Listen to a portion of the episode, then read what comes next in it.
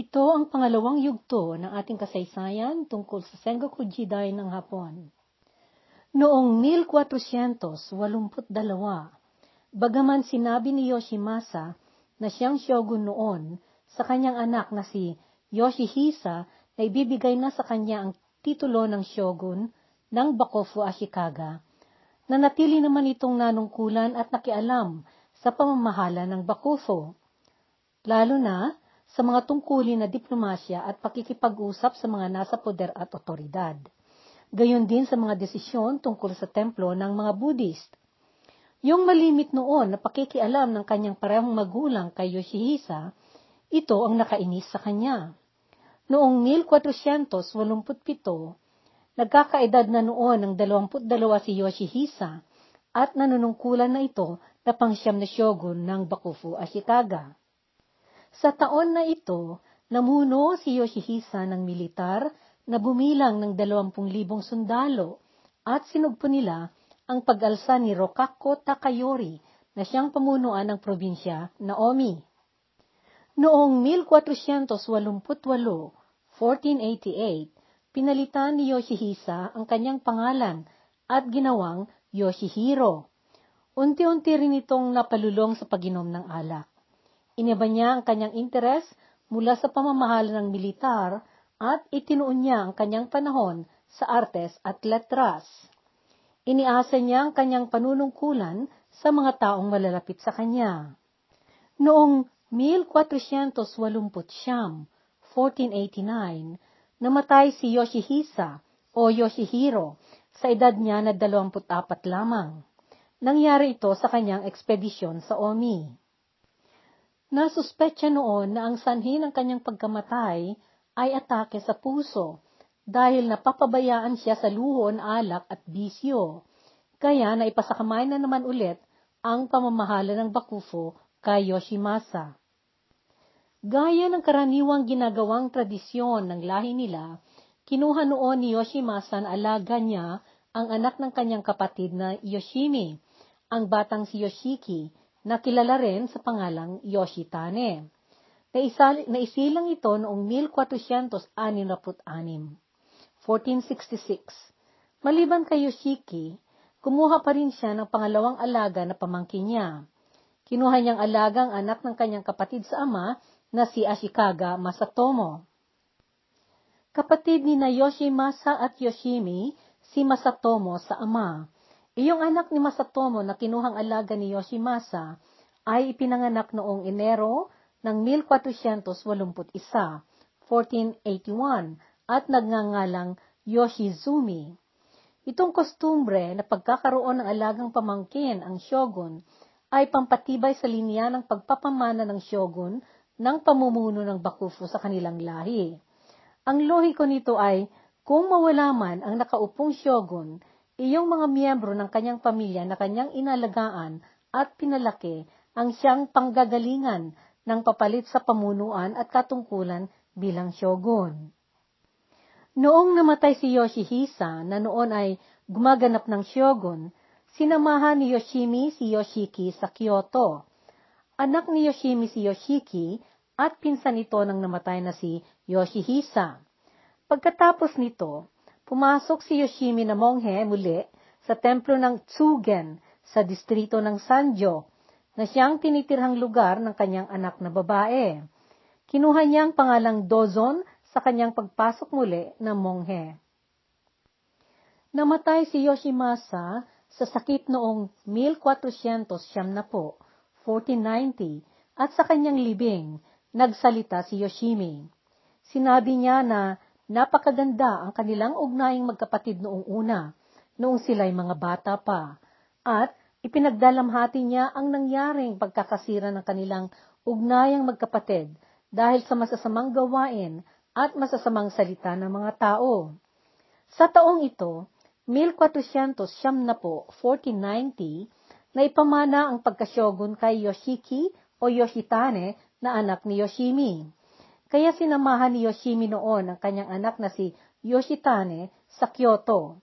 Naging pansampung shogun ng Bakufu Ashikaga si Yoshiki. Subalit, naagaw ang kanyang katungkulan noong 1473, pagkatapos niyang umupo ng tatlong taon. Naalis siyang shogun sa taong iyon.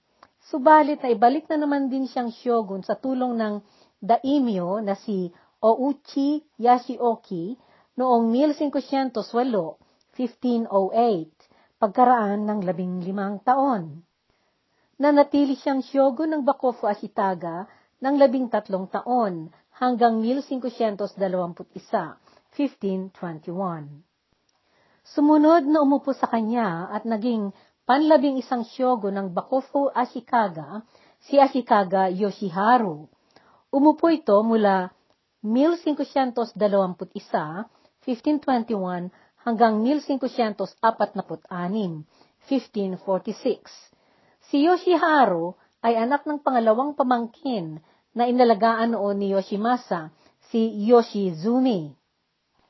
Sumunod na shogun sa Bakufu Ashikaga, si Ashikaga Yoshiteru mula 1546, 1546 hanggang 1565, 1565.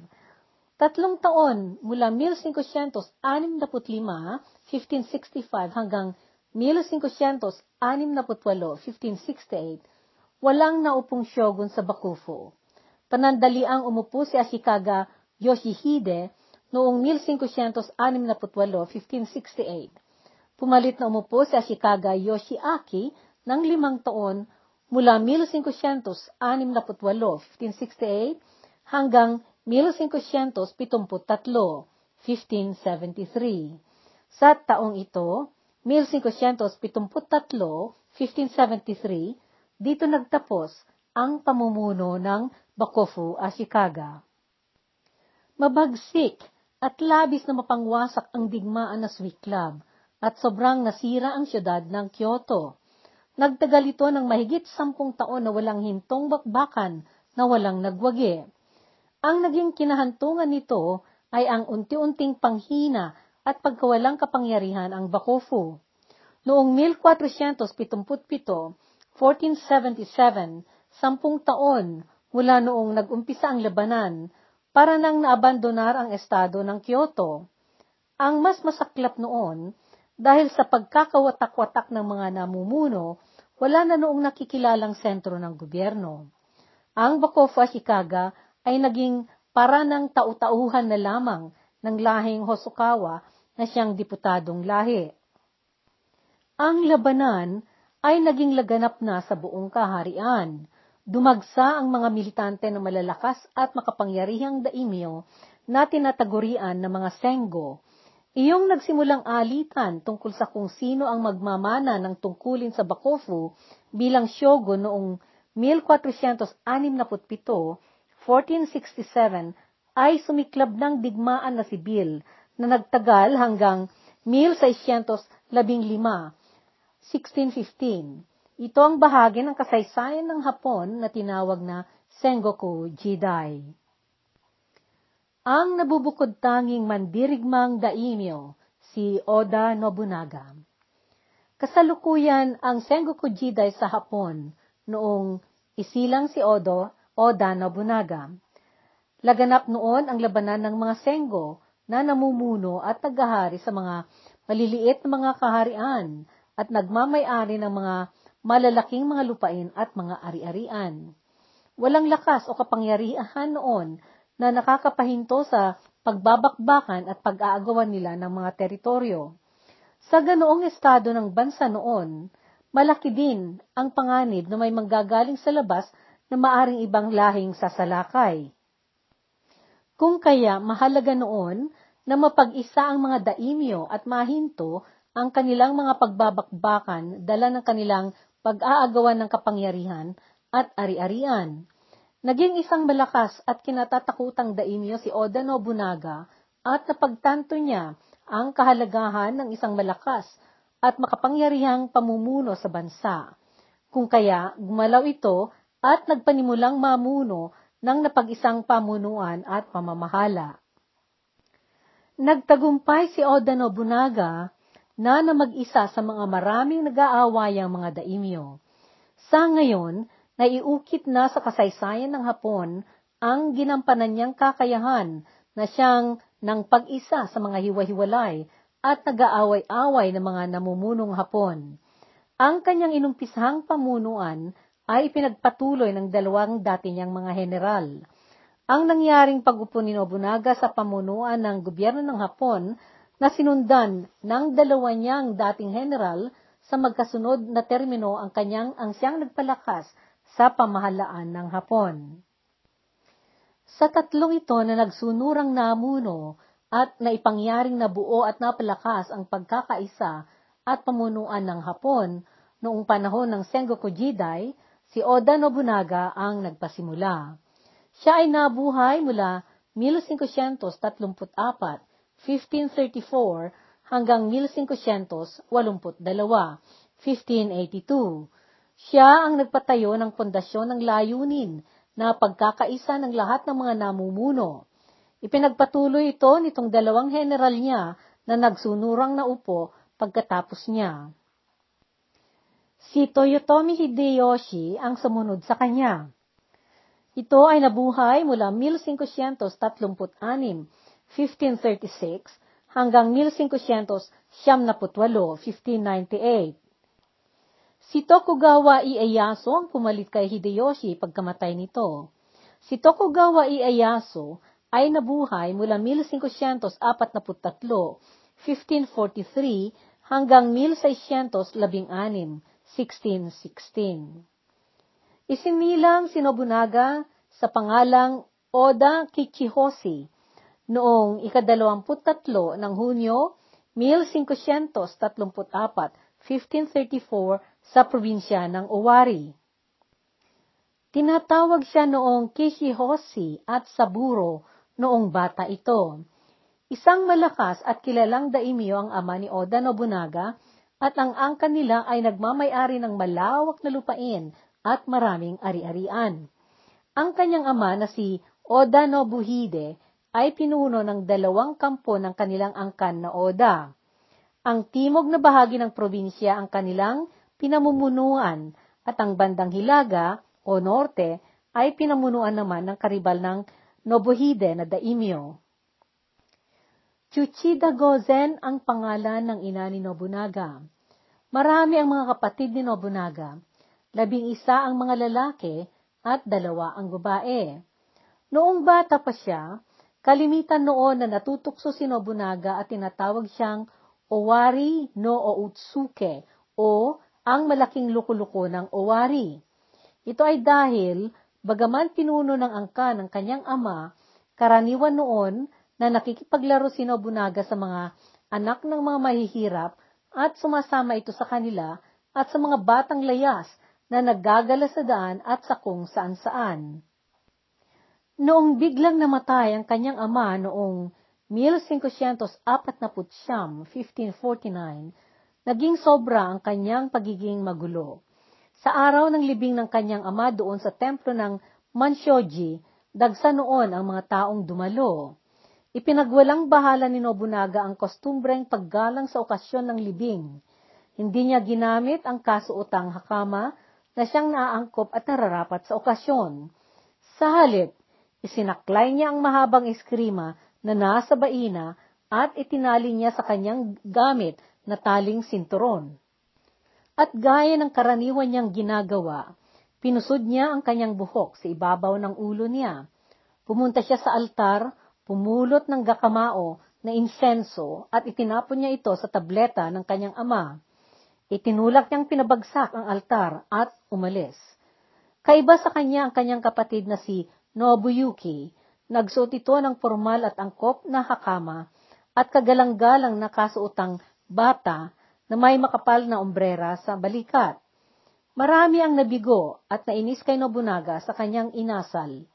Naging mas pabor sila kay Nobuyuki na siyang matutuloy na mamuno sa angkan nila dahil tahimik at marahan siya. Subalit, may isang monghe noon na nanghula kay Nobunaga.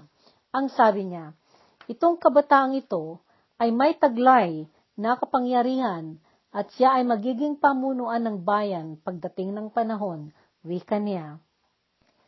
Maingay, marungis at matigas ang ulo ni Nobunaga noong bata siya. Wala siyang pakialam sa estado ng pagkagalang-galang ng kanilang angkan at hindi niya iniintindi ang mga taga-subaybay na nagtuturo at nag-aalaga sa kanya. Iyon pa ang isang dahilan ng hindi pagkakagusto ng mga tao sa kanya. Sobrang napahiya ang guro at tagaturo ni Nobunaga na si Hirate Masahide noong hindi niya maiwasto ang pagkagaspang at hindi magandang modo ng kanyang tinuturoang Nobunaga. Si Masahide ay isang matagal nang matalik na kaibigan ng ama ni Nobunaga, kung kaya't siya ang inatasan nito na maging guro at tagagabay ni Nobunaga. Noong nawala na ang ama ni Nobunaga, si Masahide pa ang namahala ng pagkakaayos ng kanyang pag-asawa. Mayroon pa noong naipakalat na balita tungkol sa isang araw na pagpunta ni Nobunaga sa kastilyo na Gifu para kanyang bisitahin ang kanyang magiging biyanan na si Saito Dosan. Dumating ito doon na hindi nakaayos ang angkop at ang kanyang asta ay magaspang na galaw na hindi nararapat. Nakasakay ito sa kanyang kabayo habang siya'y nakaharap patalikod at ngumunguya at kumakagat ito ng prutas na kanyang inilabas mula sa isang supot. Batay sa tradisyon ng Hapon, ang astang iyon ay nagpakita ng kawalang galang sa taong kanyang binisita. Hindi na noon maintindihan ni Masahide ang mga galaw at pag-uugaling ipinapakita ni Nobunaga dahil sa labis na ligalig na kanyang isip at sa lubhang pagkakapahiya noong napagwari niya na sa kabila ng lahat ng kanyang pagsisikap nagabayan si Nobunaga, lahat na ito ay walang kinahihinatnan, nagpasya siyang sumulat ng huling sulat at ito ay ukol sa kanyang niloloob. Ipinadala niya ito sa amo niya na si Nobunaga at pagkatapos noon, nagsagawa siya ng sepuko. Kinitil niya ang kanyang sariling buhay sa harap ng madla upang sagipin niya ang kanyang puri at dangal. Nagulat ng ganoon na lamang si Nobunaga Nagkulong ito ng matagal sa kanyang silid. Siya ay nagsisi at lubos na namighati. Malaki ang naging epekto ng pangyayari kay Nobunaga. Bigla siyang tila nagising doon sa ginawa ng kanyang guro na ipinagpalit niya ang kanyang buhay upang kanyang masagip ang kanyang dangal bilang guro at tagagabay. Iyong mga masasamang pag-uugali na inasal ni Nobunaga ay siyang naging dahilan na napag-alinlanganan ang kanyang kakayahan na gabay. Nagbigay ito ng lamat sa integridad ng kanyang katauhan at sa pagsagawa ng kanyang tungkulin. Noong lumabas siya sa kanyang pagdadalamhati, malaki ang pinagbago ni Nobunaga. Dahil sa kanyang sama ng loob sa pagkamatay ng kanyang guro, nagpatayo si Nobunaga ng templo na kanyang inialay kay Masahide. Ito ang templo na Seishuji na nasa Nakaku sa Nagoya. Taon-taon noon na pinupuntahan ito ni Nobunaga upang magpamakay o pilgrimage. Noong kanyang ipinatayo ang templo, taimtim na nangako si Nobunaga, ang sabi niya, Walang silbi ang magpighate. Pagbabayaran ko ito sa magagandang gawa na siyang pag-iipunan ng mga dakilang kabutihan sa mata ng daigdig. Sa isang dako ng kasaysayan, iyong pagkamatay ni Nobuhide na ama ni Nobunaga ay naging dahilan ng pag-iiringan ng mga pamilya sa angkan ng Oda. Kinailangan noon na mapagpasyahan na nila kung sino ang papalit bilang pinuno ng angkang Oda at maging daimyo. Nakisugpon si Nobunaga sa kanyang tiyuhin na si Nobumitsu na nakababatang kapatid ng kanyang ama. Pinapatay niya ang isa niyang tiyuhin na si Nobutomo upang maalis ito na hamon sa kanya at sa gayon siya, si Nobunaga, ang papalit na mamumuno sa linya ng lahi nila. Ganoon din na nakialyansa o nakisama ito sa ibang mga angkan na nakatira sa mga kalapit probinsya ng Owari. Ito ay upang maiwasan ang pananakop ng mga ito na mamumuno ng angkan. Subalit noong lumaon ay nagkasungay ang kanyang kapatid na si Nobuyuki at sumanib ito sa isang kaaway ni Nobunaga. Sa unang pagkakataon na tumalikod si Nobuyuki sa kapatid niyang si Nobunaga, namagitan ang kanilang ina at nagkaayos itong dalawa. Noong 1558, 1558, sinubok na naman ni Nobuyuki ang nakisanib sa kalaban ni Nobunaga. Sa pagkakataong ito, hindi na pinatawad ni Nobunaga ito. Pinapatay niya ang kanyang kapatid at nawala ang lahat ng mga kumontra sa kanya sa probinsya ng Owari. Sa lumipas na panahon, noong nabubuhay pa ang kanyang ama na si Nobuhide, marami noon itong mga bakbaka na isinaganap sa Mikawa. Ito ay laban lahat sa mga angkan ng Matsudaira at Imagawa. Iyong angkan ng Imagawa ay malakas at matibay at kilala na dahil matagal na itong namuno at tagari sa lugar na Suruga at Totomi. Subalit ang angkan ng Matsudaira ay bago pa lamang ito na nagkaroon ito ng lakas at kakayanan. Subalit sa mga panahong iyon, nauunti-unti na itong nahihila at nababatak ng angkan na imagawa. Ang nangyari noon na tunggalian ay sa pagitan ng tatlong mga namumuno, si Oda Nobuhide na ama ni Nobunaga, si Matsudaira, at si Imagawa Yashimoto. Noong taong 1506 na po, 1560, pumalit na si Nobunaga na daimyo ng kanilang angkan ng Oda. Sa taon na ito, nangyari ang labanan sa pagitan ng angkan ng Oda at ang pwersang Imagawa sa isang puok sa Uwari na tinawag na Okehazama. Malaking pwersa ang hawak ni Imagawa Yoshimoto noon at bumilang ito ng 25,000 mga samurai. Isa pa, sumanib sa kanya ang angkan ng Matsudaira sa probinsya ng Mikawa. Kung paghambingin ang pwersa ng dalawang kampong maglalaban, si Nobunaga ay mayroon lamang siya noong isang libo at walong daan na mga tauhan.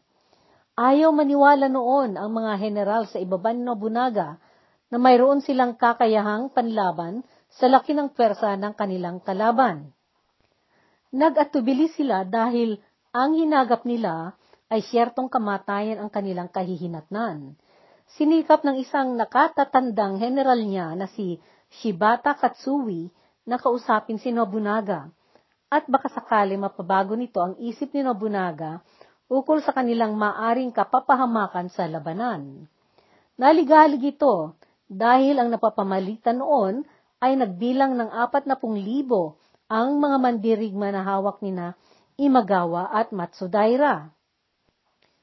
Pati na iyong isang pinakamatatag na general ng angkan ng Oda na si Hayashi Sado no Kami Hidasada na dati nang gumanap sa mga bakbakan sa ilalim ng ama ni Nobunaga ay nagmungkahi na mas mabuti nang sumuko sila upang maiwasan ang masaklap na kahihinatnan ng paglalabanan. Subalit, lalo lamang nagmatigas si Nobunaga.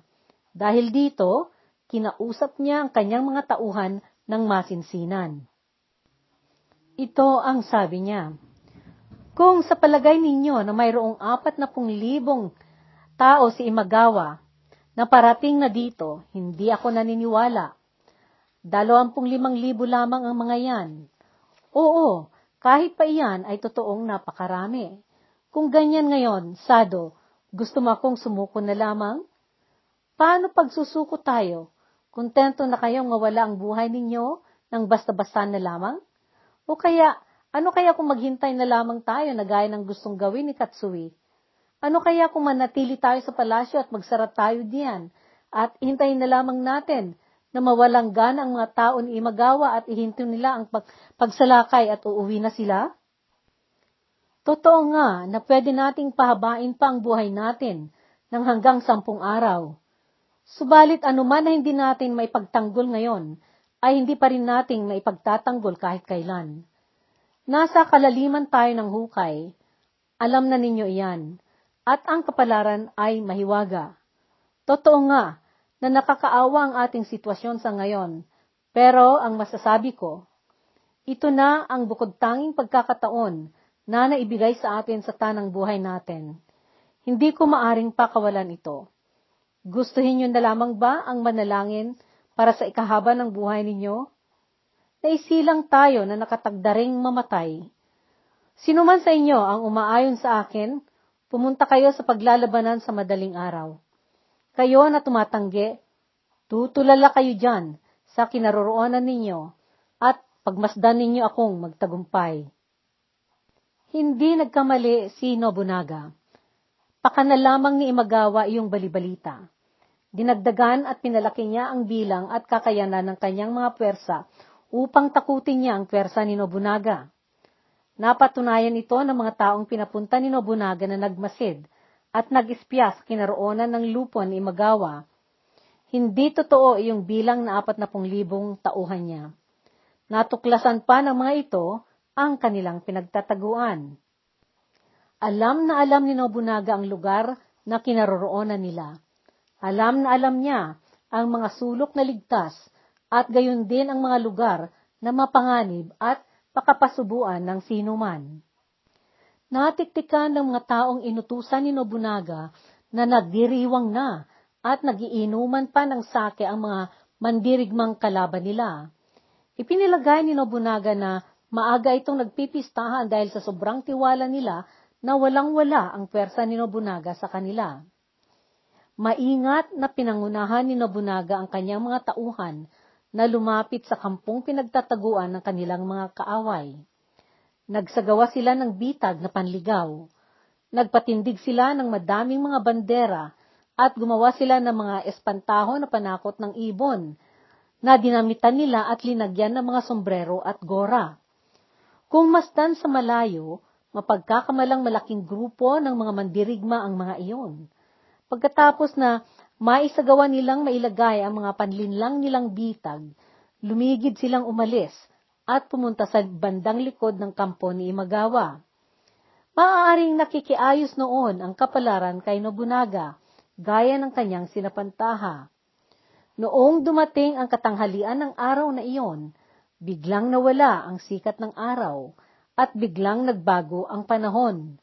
Dumating ang malakas na bagyo nagtakbuhan ang mga mandirigma ni Imagawa na naghanap ng masisilungan at mapagtataguan. Kaalinsabay nito na biglang pinakawalan ni Nobunaga ang kanyang mga mandirigma na sumalakay sa mga nagulat at natulirong mga tauhan ni Imagawa. Noong huminto na ang ulan at malakas na hangin, hinabol ng mga tao ni Nobunaga ang mga litong-lito nilang mga kalaban na nagpuntahan sa mga batuhang galugod at mga talampas. Biglaan iyong ginawang paggalaw ng mga tao ni Nobunaga, kung kaya hindi na paghandaan ni Imagawa iyon. Inakala niya muna ng mga tao niya iyong nagkagulo hanggang sa may lumipad na pana na napatuon sa kanya at mabilis niyang iniwasan. Subalit hindi niya na naiwasan ang isa sa mga samuray ni Nobutada na nang tigpas sa kanyang ulo noong iniwasan niya iyong sibat natalo ni Nobunaga ang pwersa ni Imagawa at nakipag-alyansa sa kanya yung kasama ni Imagawa na angkan ng Matsudaira. Sa digmaang ito, natuklasan ni Nobunaga ang kakayahan ni Toyotomi Hideyoshi na sa mga sandaling iyon ay tagabitbit niya ng kanyang sandalya.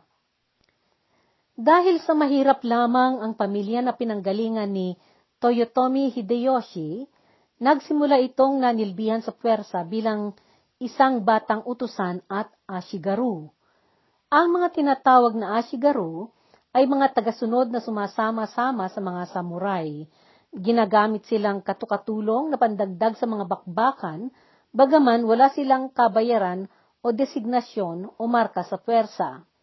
Subalit marami noon ang nagiging ashigaru dahil kapag nananalo ang kampo na kanilang sinasamahan, nabibigyan din sila ng balato at bahagi mula sa mga nasasamsam at nadadakip nilang mga pag-aari at mga kayamanan.